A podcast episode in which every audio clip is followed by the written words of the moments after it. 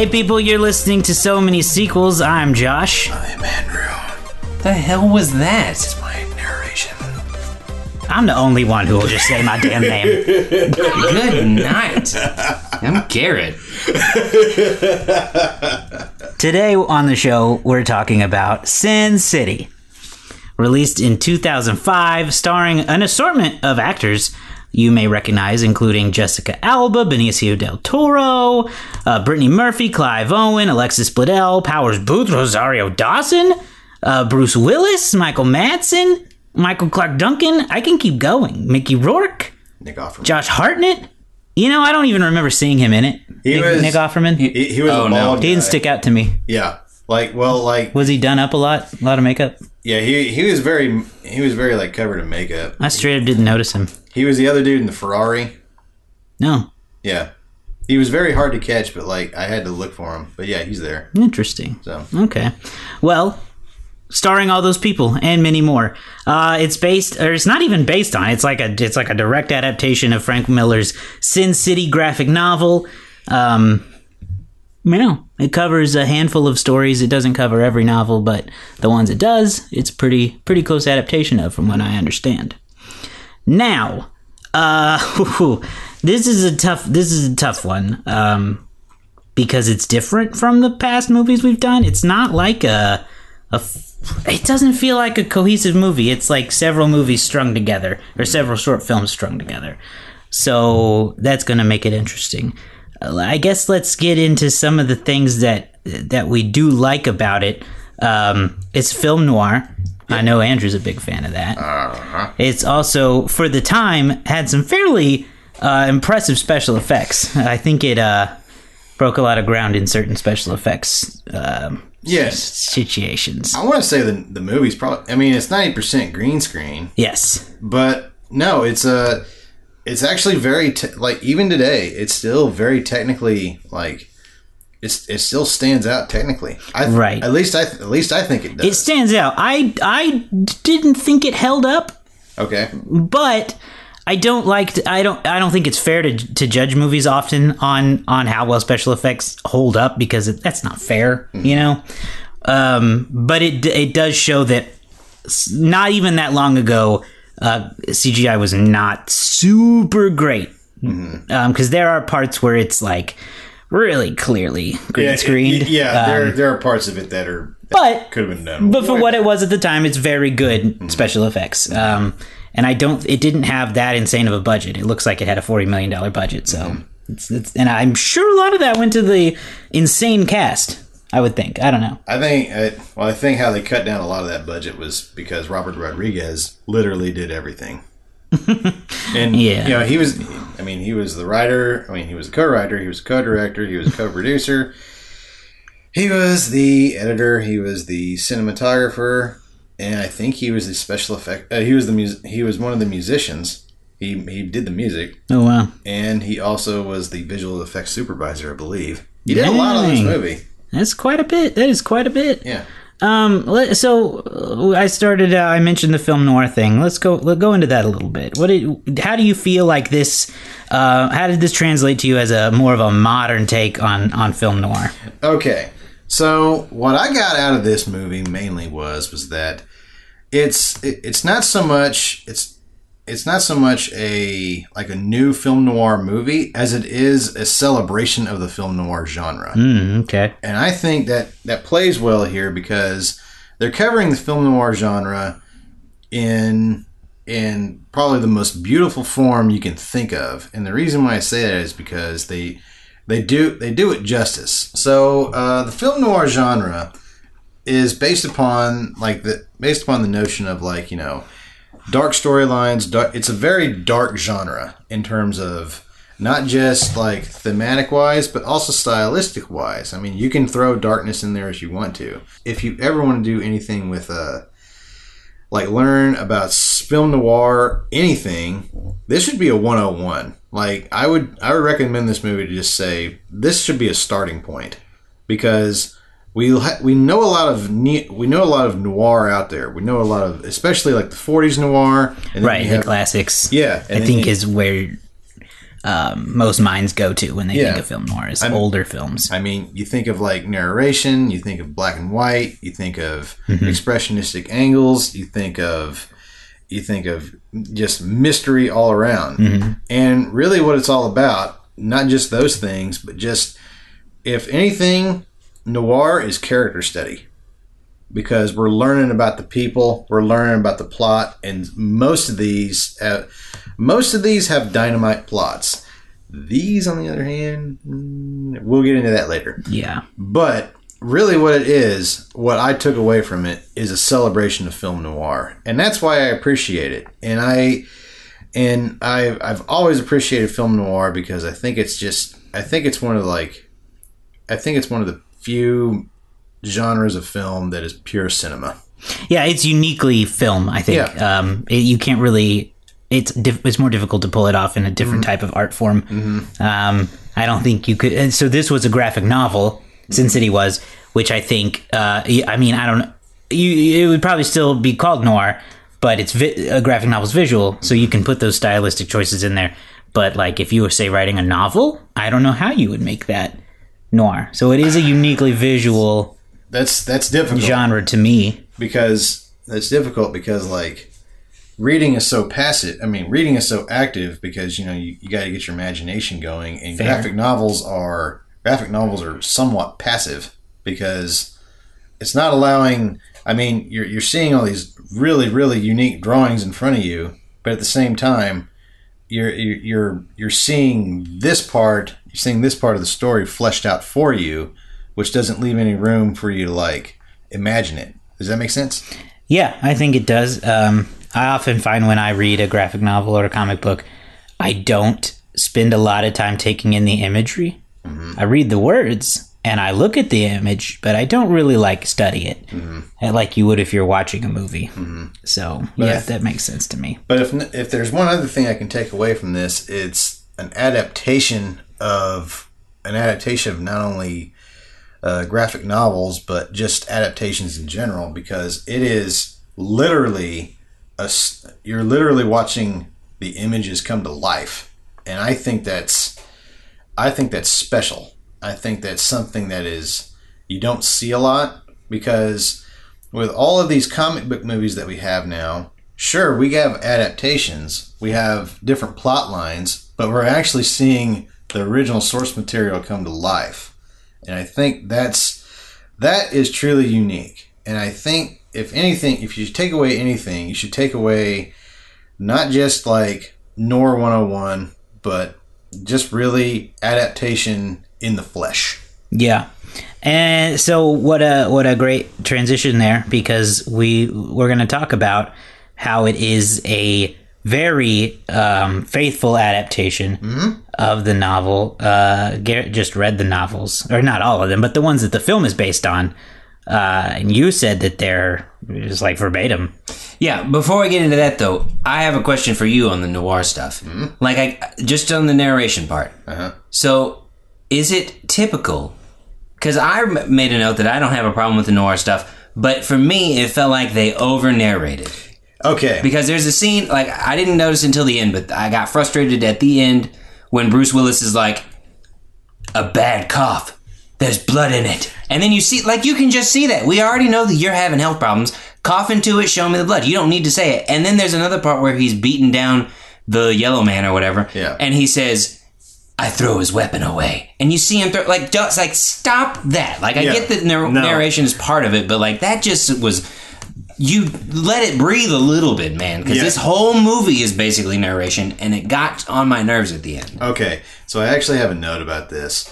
The truth is, is that in most noir movies, most noir movies, there is a there is a narration, but it's not quite as descriptive as what they're doing here, and that like that annoyed me. Like especially especially with uh, especially with that one story, that yellow bastard. And the reason why it annoyed me is because yeah, there were there were times when it just like you're just you get really just an you just really just get like you know come on dude let us figure it out. Because you know whenever he's in the shower he's just like cold shower. It helps. Okay? You know? There's no room for characterization. I think that's what takes away the characterization. But the thing is, is that narration in film is is difficult to pull off, and the reason why is that it's just like what I said earlier. It's very passive. You don't. It leaves no room for imagination, and it leaves it. It basically narrates the story for you. So there's no there's no surprise. Yeah, I think narration can be a narrative crutch that uh, that writers could fall on. Yeah. where it, it could. I'm not necessarily saying it's the case in this film, but it could be used as a way to tell a part of the story that you just don't know how to tell the Mm. I mean- correct way. And there, I mean, there are exceptions. Like we have the Shawshank Redemption. We have, oh, I'm forgetting st- uh, the Usual Suspects. I think their narration is, I think their narration is great, and, and it works for what they're doing. But in this, it is overdone. It is overwritten. It is way too descriptive than what it should be. Um, Well, the reason it's like that is because, again, uh, going back to the, the graphic novels, that's exactly what the novel is. Like, they take this do, almost directly, word for word, scene for scene, everything, and put it into a movie. And you mentioned um, that you thought it was a, a, was something that you should take away is um, being able to like adapt or adapt it, adapt it, adapt it, Adapt it. and take the source material and do it that way. And I always was like, you know, I when people take books and turn them into movies, I was always like, why don't they just do it like where I I want to see a movie where they just take it and do it based on the book. And now I'm wrong mm-hmm. because it was a bad idea. This there especially the way that these are done. Now, mm-hmm. if if these would have been done individually, mm-hmm. I would like them. okay. But the problem that I have with all of them is that because it's directly from the books, there's comic books. You get used to a character and you might like a character, but you don't. In a movie aspect, you don't get a chance to feel for them in the way that you do with a graphic novel. So these are flat and they don't have substance. Yeah, there are moments where I can care about the characters. Um, take Mickey Rourke and his character in uh, The Hard Goodbye, Marv. Okay. Marv is a very complex character, should be, is not. He's a dude who is not, he's like, his looks don't get him anywhere. People ignore him. He's a hard murderer. And then he hooked up with a, a prostitute, showed him a nice time. She woke up, wound up dead, and is on a murderous rampage to find the killer. That mm-hmm. there should be substance there, and there's not. There's like mm-hmm. baseline substance. Mm-hmm. In the graphic novel, there's a scene, or in the movie, there's a scene where they talk about um, if he doesn't do something, they'll kill his mother Yeah. in the book, there's a whole scene where he goes back to his childhood home, where his mother lives. His mother's sick, has gone blind, has not touched his room since he moved out. So there's a connection there that we don't get Yeah. in this movie adaptation of the book. And there's so many things that they could have done with each one except the Josh Hartnett one. The customer is always right because that's a collection of short stories in one book in this uh, Frank Miller series. So basically, the very beginning of the with Josh Hartnett, that is it for that particular comic. Yeah, you don't that's it. The stuff at the end where Josh Hartnett comes back doesn't exist. That's the way they try to tie it together. So all of these things, the yellow bastard, the hard goodbye, and the big fat kill, all of those by themselves. Thank you for confirming that. No, no, no. I was thinking. I couldn't remember what it was. Um, they could have been really good had they taken time to. You can use the source material, but flesh it out a little more, and they didn't do that, and that is a huge mistake in my opinion. Um. and- If, if I look at these as like student film projects, yeah. The student some student in college really liked these things wanted to make a movie of it boom there you go that's perfectly fine this is not a film um, big screen movie Yeah. It's well, not. well, here's what I have to say. Here's what I have to say about like after watching this for thi- after watching this movie for this for this purpose. Looking at it now, I think it would probably work if it was like, say, a miniseries. Even if it was like, say, a Netflix series, because I think that would work better. Because, like, like you said just a second ago, we don't have time for everything to flesh out. We have maybe 20 minutes or, you know, 30, maybe 45 minutes for each story. And that just simply isn't enough time. I agree to that. Um, but like when it comes to when it comes to adaptation, when it comes to adaptation, it really boils down to like how like how how like direct do you get with an adaptation. And I think this is probably the most direct you can get with it. I mean, one of the uh, the the creator of it, Frank Miller, was one of the directors. So I Right, and because of his experiences with RoboCop 2 and 3, he was like, "You cannot change anything that I did. What I did is perfect and mm-hmm. don't mess it up." Mm-hmm. And that's no, you can't you can't play that game, buddy. Yours is might be perfect as a graphic novel, not mm-hmm. as a movie. So, but I just, I just think that, uh, I just think that overall, like, do I think this was a well adapted movie? No. Do I think that this was a perfect example of an adaptation? Yes. I think it comes pretty close to, I think it comes pretty close to a decent adaptation of direct line adaptation from the source material. I think a miniseries would have been an interesting idea because because in each individual book they all focus on these characters, but they also reference back to other characters. So um, I don't. I think it was the Big Fat Kill. At one point in time, they mention Marv. So like all of these characters would exist within this same world. So that you could have done something where you focus on, you know, that yellow bastard. Nancy's a a, a huge overarching person Yeah. in in this series. Um, so you could have told this story while having, you know, Clive Owen in the background of another shot, or Brittany Murphy in another background of a shot whenever she was, you know, alive.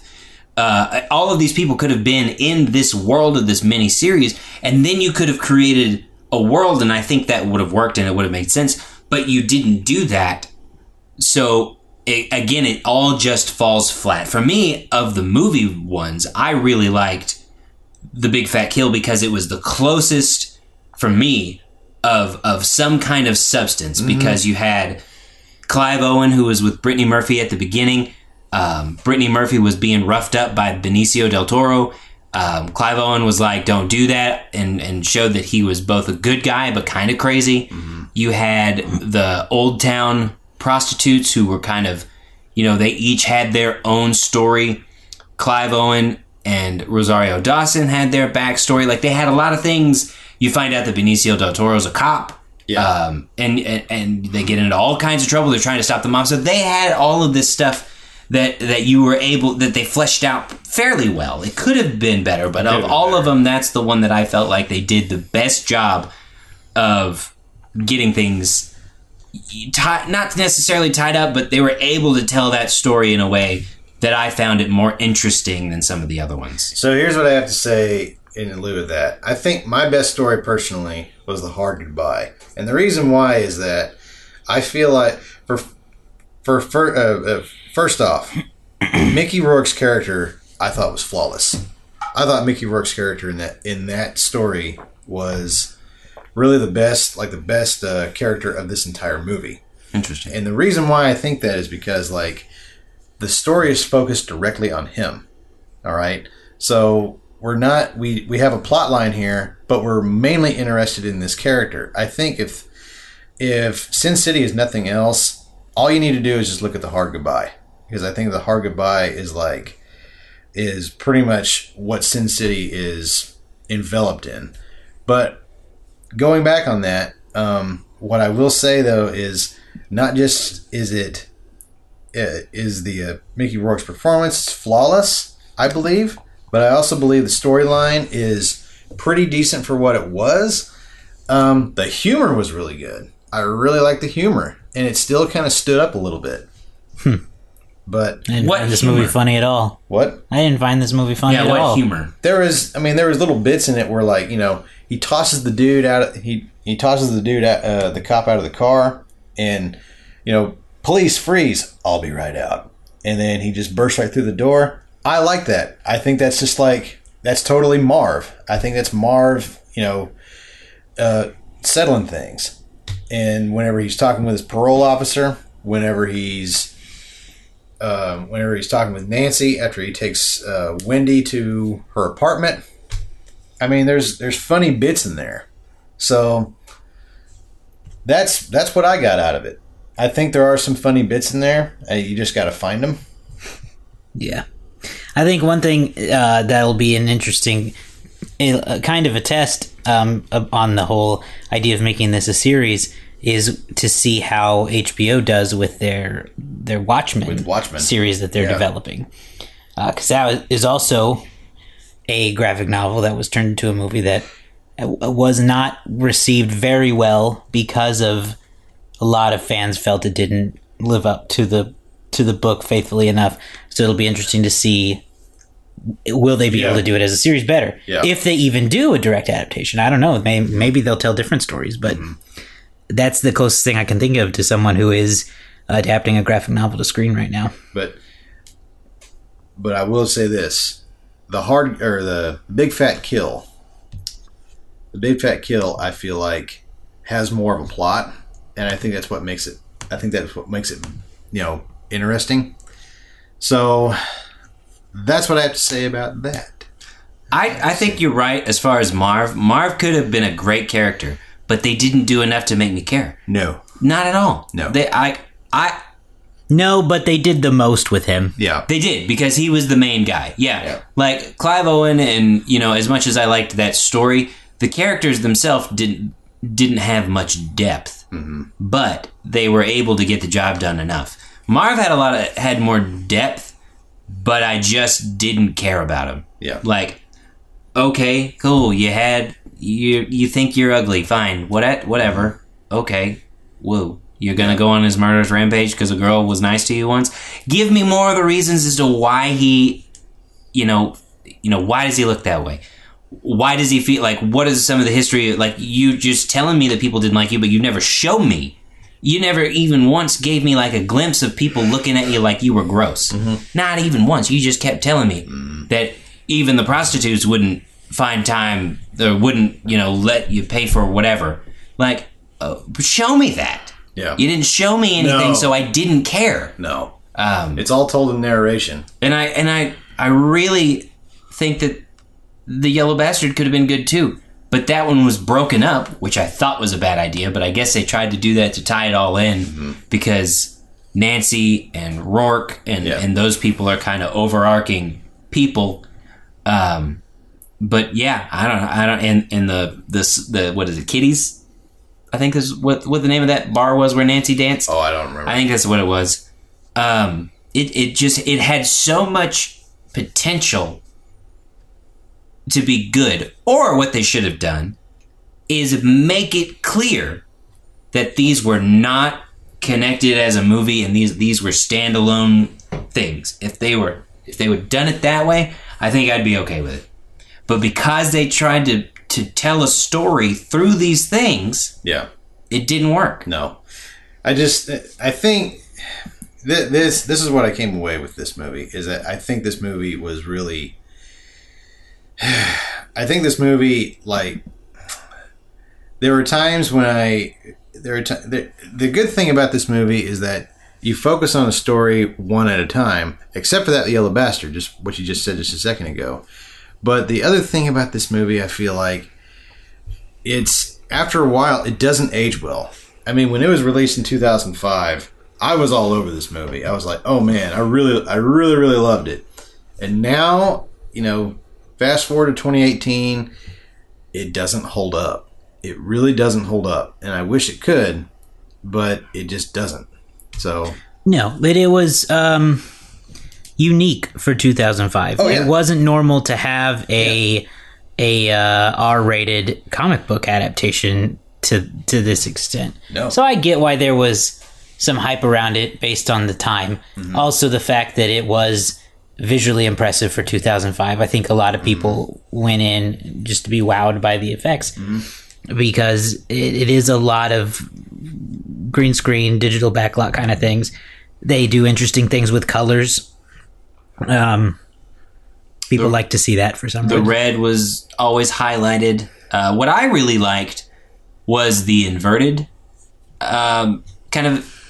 I, I don't really know the terms for it. So when Mickey Rourke was shot to hell, the blood was white. Yeah. and, and I really liked that. I liked what they did with um, Elijah Wood's glasses. Yeah. They were always white, and you couldn't really see it. And I thought, I thought Elijah Wood didn't say anything, but I liked Kevin as a character. I thought he was really cool. And also, during his whole murders rampage thing, I thought uh, Elijah Wood could have been Spider Man. he's skinny. He's nerdy looking. like I think he could pull a Peter Parker off. He probably could have. He's just short. Yeah. I think that was the downside. But nah, he was acrobat, kicking butt, flying around. So what? So now wait. So when does Spider-Man need to be tall? I don't know. I Why just is that a thing? I just unless they're like gonna make I- I him guess- in high school, then like Tobey Maguire. I don't know how tall Tobey Maguire is, but he We're looks fairly find tall. out. Elijah Wood is like my height. He's probably like six foot two. Elijah Wood? No, Tobey. Maguire. Tobey Oh. Maguire is five eight. Okay. So he's as tall as us. In case any of you. guys Elijah wondering. Wood is five six. Okay, so yeah, he's my height. So I guess it, I, he could pull it off. Tom I don't know. Tom Holland is five eight. Yeah. So I think that he could have been. A, I, I could see, based just on that, I could see him as a Spider-Man with the glasses, with the acrobat style. I think he could have done it. He had Frodo going for him. Ugh.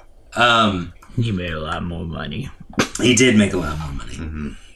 But yeah, I just I, I don't know. I, I was gonna try to compare it to Spider-Man a little bit since we just finished that series. That series is also based on a comic book character, and uh, granted, I've not read the Spider-Man comics or novels that the Tobey Maguire movies are based on. Yeah.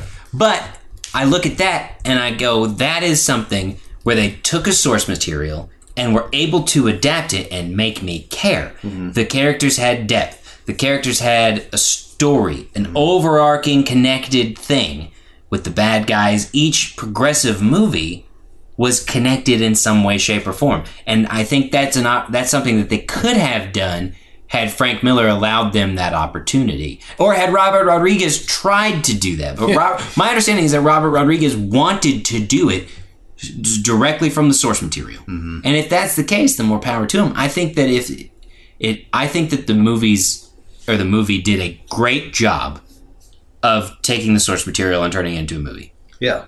That doesn't mean it's a good movie. No. I mean, I mean, to, to each their own. I mean, you you're, you have the right to your opinion. It's all good. Um, yeah. When it when it comes to this, when it comes to this, you know, sometimes sometimes things work out better than others. I wish this could have worked out as I wish this could have worked out better. And I I really do see something here that's I really do see something here that that's like I said earlier is special. And I think there is something special here to take away from all of it, and especially with the film. If for anybody out there who's who loves film noir, I mean, film noir is like film noir is, is just a pure genre. But uh, ultimately, I, this this fell flat. I wish it could have been. I wish it could have been a little bit more energetic as it was. All it's just another. It's just like a like a late night Friday night flick. What do you think the theme in this movie is? Did you identify any themes? I there's if there's any sort of theme that I can think of, I would have to say there's probably hmm, there's It's a tough one. It's a tough because one. there's a little silver lining in this. It's a very it's very dark subject like, material. like there's that bad people are ultimately redeemable. okay. So, I mean, and the reason why I get that is that Marv technically is a bad person. I mean, I mean, by all rights, he's you know he says that he has a medical condition, but he's doing the right thing. He's kind of doing the right thing and avenging a woman's death, and he knows that something is wrong. I, I mean, think we can we can go in that direction. I think you could maybe narrow it down more to some bad people can be led to do good things. yeah, because some characters in that movie are not redeemable Oh, in my eyes. So I wouldn't go as far as to say all bad people Like- are redeemable. and some people and some good people are some Bad. people well some well some good people are do heroic things in bad ways but i don't know if that's necessarily a theme Like Deadpool. well like deadpool so they're basically everybody here is anti-heroes y- The ones who are the ones who are anti-heroes like Mar- marv uh what's Hartigan. Cart say what Hartigan? yeah hartigan and who's clive owen's character Uh, I can't remember. okay I don't remember. But yeah, I mean, everybody here is everybody here is an anti. I mean, Dwight. the- Dwight. Yeah. So Dwight Hartigan and Marv are all anti-heroes, and they're all and I'm not, I don't think that I don't think that Hartigan's an anti-hero. I I think that so Marv is a bad dude who's doing a good thing. yeah, Dwight is a murderer. I think that's what he did in the books. I can't remember, but he had a different face, and the the women of Old Town Old Town help, helped him. yeah, So he is trying to prevent those guys from doing bad things, and they're cops. So in theory, they should be good guys. yeah. And Hartigan never really did anything bad. No, he didn't do anything. No, okay. he was yeah, he um didn't admit to doing bad things to Nancy mm-hmm. until he thought that she was in trouble. Mm-hmm. And then he did. And I didn't understand how he was like he finally confessed to all the things that he was uh, they they wanted him to confess to which include which included rape of a child yeah. and all and, and like other things, but that's like the bad thing. And then he confessed, and then they let him go. Like that was weird, but that's what they also did in the uh, books. Yeah, uh, But but I thought that was weird. But think- then once he did that, he went and tracked down the dude that was actually doing the the child molestation and, and the rape thing, and and killed them all. Mm-hmm. Like. Yeah, maybe that's not a good way, but I don't think he would. I wouldn't consider him an anti-hero mm, because okay. he didn't really do anything. All right. I don't know. All right, I guess all right. murdering is never good, but Well, yeah, you're not wrong. I will. I'll give you that. he was the one that I was like, "You're doing the right thing." Yeah. Until he started murdering people. But even then, the guy threatened to kill her. Mm-hmm. He was holding the knife up to Nancy's neck. Mm-hmm. So, mm-hmm. self defense. But also, I mean, Not self defense, but Yeah, I mean that's it, like when it comes to uh, when it comes to themes, that's a especially for this, that's a hard one. I mean, it's I didn't really see a a progressive theme, well, not a progressive theme, but just a progressing theme throughout the entire movie here.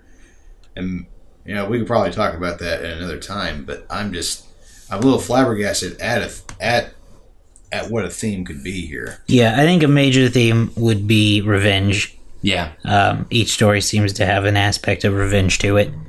Um, that's that would be Or just I think it can also be that sometimes good and bad overlap. yeah. So, in the Big Fat Kill, um, I, d- I don't I don't remember if this is brought up in in the movie or not, but in the book, the women of Old Town are the law because they the uh, mob and the pimps were like beating these women down, and so the women somehow they worked out a deal to where they would control that area and the mob and the cop would leave them alone. And so, yeah, you see these women and they're murdering these guys, but they're also standing up to themselves because if they don't, then those bad guys are going to come back in and treat them like crap. So they're standing up for themselves and they're taking them down. Marv is obviously a bad dude, but he's doing something good. Um, Hartigan is a good cop who stands up for what he believes in, is doing these things, but then at the end goes and murders these people, which is a bad thing, but he's doing it for what I think most people would say might be a good reason. You shouldn't, you should take a different route. But uh, so I think maybe like sometimes good and bad, the lines can be blurred between the two. Okay. All right. That's fair. I'll take it. Would you all like to know what the top 10 movies at the box office were the weekend this was released? Sure. To see which ones you even recognize or remember. So, this is the weekend of April 1st, 2005. Uh, Sin City debuted at number one. Okay. followed by Beauty Shop. That was the Queen Latifah movie. Yes. Followed by Guess Who at number three. It starred Ashton Kutcher. It did, and Bernie Mac. Kutcher? Kutcher. Uh, Ashton. You said it wrong so Kutcher. many times we can't remember the right way. Ashton Kutcher. Oh, yeah, that guy. And then at number four was Robots. Yeah, that had Robin Williams in it. It did. That was a good movie. Well, okay. Uh, Miss Congeniality 2. Oh. Number Probably- five. Is that on the list? Um, Uh, It is now. oof, that movie did not do well. Um, after that, at number five is the, or at number six is the pacifier. With Vin Diesel Ugh. yes. and a goose biting him in the ear. Oh, so you've seen it. Yeah. Ooh. After the pacifier is the ring two, Oh. Okay. and I don't know what this is. Number eight is the upside of anger, Sorry, Joan Allen and Kevin Cos- Costner. Costner. nope. I've heard of that, but yeah. And then number nine is Hitch, Hitch. Will Smith. followed and finally at number ten, Ice Princess. I don't even remember that. oh, wait a minute. That's okay. Who are those people? I One can't of, see One of the. them is Michelle Trachtenberg. Really? Yeah. I wish. I wish this would tell me. Oh, no, We're looking on. Box Office Mojo. Michelle. Trachtenberg, Joan Cusack, Hayden Panettiere. I've never heard of it. Anyway, what a week! Yeah. Well, to be honest, What a week at the box office. Um, 2005, from what I can remember, was not a good year for Let's movies. look at the top of that year. Why don't we? Because I'll tell you this: Sin City is nowhere near the top. Is Revenge of the Sith. It is Revenge of the Sith is number one. Uh, just for fun, let's jump right to Sin City. Sin City is the 32nd highest grossing movie of 2005. The top 10 is Star Wars Episode 3, uh, The Chronicles of Narnia, Harry Potter and the Goblet of Fire, War of the Worlds, King Kong, Wedding Crashers, Charlie and the Chocolate Factory, Batman Begins, Madagascar, and Mr. and Mrs. Smith. I don't know. Those aren't all terrible. They're not. Some of them are. They're not terrible, but I remember that year in particular, it was very hard for movies to get going because we like like I remember grosses were down because there were several good movies that came out that year that just did not have like decent grosses. I like The Lion, the Witch, and the Wardrobe. It's been a while since and the seen Goblet of Fire and War of the Worlds. I don't like King Kong, not that one. Well, The Peter Peter Jackson I and Jack Black. King Kong. Ugh. I love that King Kong. Ugh. Why? It's so long. And boring. It's it's Boring. fun. It's a fun movie. When? It's it's a fun movie. When? when does it ever get fun? I I enjoyed it. Two hours in? Yeah. That's too long. No, it's not. That's like when people tell me that I got to get through the game, the first season of Game of Thrones before it gets good. No, it's too long. I just made everybody angry. Yo, you definitely did. You definitely did. Um, and I don't know. Revenge of the Sith is is the better of the prequels. if you're gonna defend Yeah. the prequels, I mean, I think it is. I don't know. No, I it's still like I, I remember not long ago It's- it's still- watching it, and I was like, "This is not It- great." I mean- but the, the other two are no. It's I mean like of, of of that prequel. I mean of that prequel in particular. Yeah. Or that. Yeah. Anyway, that's pretty much all I have on. Yeah, I think City. that's about it for Sin City. I got You had nothing mentioned left that to you say. don't like Robert Rodriguez. I don't. Uh, why? Like, Uh, what's your, I don't what's your like- beef with Robbie? Um, each of his movies I've seen are not good. What have you seen so people know?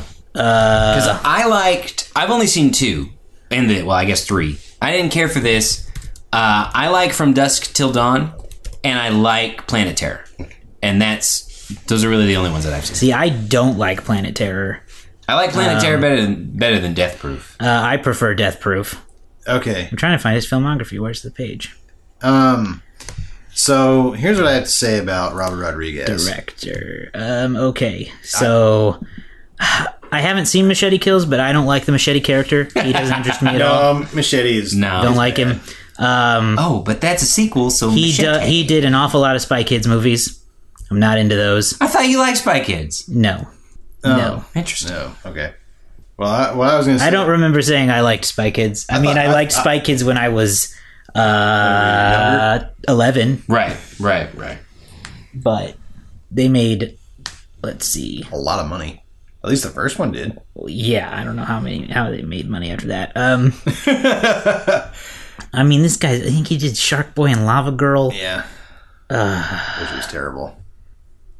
I caught a glimpse of like 10 minutes of that and I turned it off. He directed a, a piece of Pulp Fiction.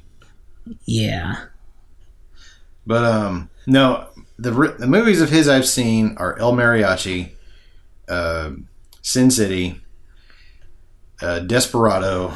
Uh, what else? I'm looking on that page. Planet Terror. Oh, go ahead. Um, Planet Terror. This is the director's category. uh, yeah, that's about it. Because like I, I've I've not seen a lot of his movies. I will say that the only movie I really liked of his, uh, like I genuinely still love, is El Mariachi. And the reason why I love El Mariachi is because how it was made. I haven't seen that one, but I mean, that was his very first full length movie. And for a movie that was made for seven thousand dollars, it looks pretty decent. I mean, it's, I mean, it's okay for what it is. No love from either one of you for from dusk till dawn. Dang. From Dusk Till Dawn's okay. Actually, no, it's not. Man. All right, just curious. I just remember you said that you weren't a fan. So, shall we guess what the score is for this movie on the Rotten Tomometer? Yeah, I guess so. May as well. What do you think? Um, I think it did well, so I'm gonna put it at. I don't think it did exceedingly well. Seventy-four. I'm gonna give this a seventy. I'm gonna go with 75 and hope that it's higher. Just to not, oh, I'll, I'll price is right you. It was a 77. It's too high. Yeah. A Dame to Kill is next. That came out what? This came out in 2005, so al- almost 10 years later. Yeah, I'm not looking forward to it, dudes. Because if you didn't like this one, this one was a I'll give it a. more uh, critically uh, hated and less successful at the box office. Well, who was asking for it? Who a lot of wanted people, a lot wanted of people movie? wanted a second one, Then why didn't but- they go to it? but they took too long, I think, to get there to where the Gen Pop didn't care. I think a lot of the fans went and saw it, but I think that it took so long Then they just that done it. interest had had waned amongst the masses. Well, I think the other thing is is that they had other projects in the works because they were doing. They did the. uh And you know what? That stuff, like, I don't know. It annoys me when they mess up a movie they've been working on for so long. Like, you had so long. How did you mess it up? I Well, just, right, and if you're just taking it directly from the source material, it shouldn't be that damn hard. It's already done. I think it's all legality, but I mean, whatever. Frank Miller's involved. but I haven't seen it yet, so yeah, but that doesn't mean he's in charge of the legal. I mean, that's legal true. stuff. but no, I mean they were working on they were working on Planet Terror, and Planet Terror was uh, or uh, Grindhouse. The Grindhouse movies were actually like supposed. I mean, they're not supposed to be hits, but they were they were like they were betting on them to be hits, and it turns out they flopped. they Like, thought those were going to be hits. yeah, Why? because What about either of those things? It says hit. because it's Robert Rodriguez and Quentin Tarantino on the same weekend, and they're kind of throwing it back to homage like uh, Grindhouse movies, Right. and they were predicting that it was going to be a it was going to be a hit. It ended up opening up at like number four, Of course it did. and nobody wanted I to mean, sit hindsight's twenty twenty, I guess, but that didn't ever sound like it would be a hit to me. No, it's too long. Yeah, it's too and long. is there anybody that's like, you know what my favorite genre of movie is? Grindhouse movies. I mean, No. yeah, they're like one's a zombie flick, another's a chase flick. Yeah.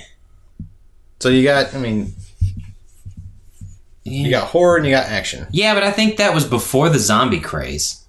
I think this was right right in the middle of it. It may. I think it would have been remember. right, like prime zombie craze. Was it? yeah, And then I don't think a lot of people care about chase movies. Hmm. I don't know. but Tell that to Baby Driver fans. Well, yeah. I will say that. I will second that notion. Baby Driver was damn good. Yeah, I don't really think I have anything more. I'm- Until next week. Are we not gonna guess, or are we not gonna pick oh our own? yeah. Ugh. Uh, I gave it two. Yeah, two. I put it two on Letterboxd I'll give it out a, of five. Out of five. I mean, Out of five. Uh, it out of five hatchets. Out of five boring movies. I'll give it a three. Ooh, That's and that's pushing it. cool. I'm only rating it three because of the style. I am Yeah. in love with the style. Yeah, that's fair, I guess. Wow, that's boring. I'm trying. I mean, um. Okay, well, I guess that's it for this week. Um, we'll be back next week with uh, another to Sin City movie. I guess. I don't know, man. What's what I'm afraid of is we covered everything there could be to talk about the second one in this one. Cause like, what are we gonna say? Yeah. You can't talk about the co- uh, comic book adaptation part in too much depth. You can't talk about the whole like telling different multiple stories in the same movie thing very much. Like I don't know what we're gonna say if it's not if it if it is truly not good. Yeah, I don't know. We can just roast it. Well, maybe. I would say one thing I said the other day um, was that I felt like Sin City was not good enough for me to praise and not bad enough for me to trash. What do you think? Fair? I don't feel like I can really trash it, No. but I can't praise it either. Yeah, you can't. Ch- like, It, it- it's not enough like for me. I can't make fun of it. no, you really, can't. You can't really make fun of it. it's not that bad. But I mean, it's It's just boring. To me. yeah. Okay. I get why people would like it. I guess Mm-hmm. yeah, you're not wrong. because we probably made a lot of people mad Mhm. with this episode. Mhm. I imagine a lot of people really like this movie. I am. You're mad? Well, we made you mad. That's a third of the, the hosts of this show. Well, I'm sorry if we made you mad. We'll, pr- you'll probably like us next week if, if everyone should- hates. No. If, if we all agree that it's bad. you didn't make me mad. Yeah, we did. Yeah. we- Um, I'm just looking forward to a new thing. I'll tell you that right now. All right. Uh, you can find us online at facebook.com slash okconnection and on Instagram at so many sequels pod. I'm toying with the idea of a Facebook page again. Uh oh. Making a Facebook page for this show. We don't have one. Okay. Right. Sometimes I think, is it? What is? What's the point? And then others, I'm like, eh, I guess it'd be nice if it were there. I don't know. I'm just saying my thoughts out loud. It's all good. So you can find us there. Um, tell your friends about us. You can f- tell them to look us up on uh, Apple Podcasts or SoundCloud. Those are our two main uh, podcast feed sources. And leave us a, a rating and review on Apple Podcasts. That helps us out with algorithms and whatnot. So until next time, Turn the right corner. It's so many sequels, and you can find anything. scary.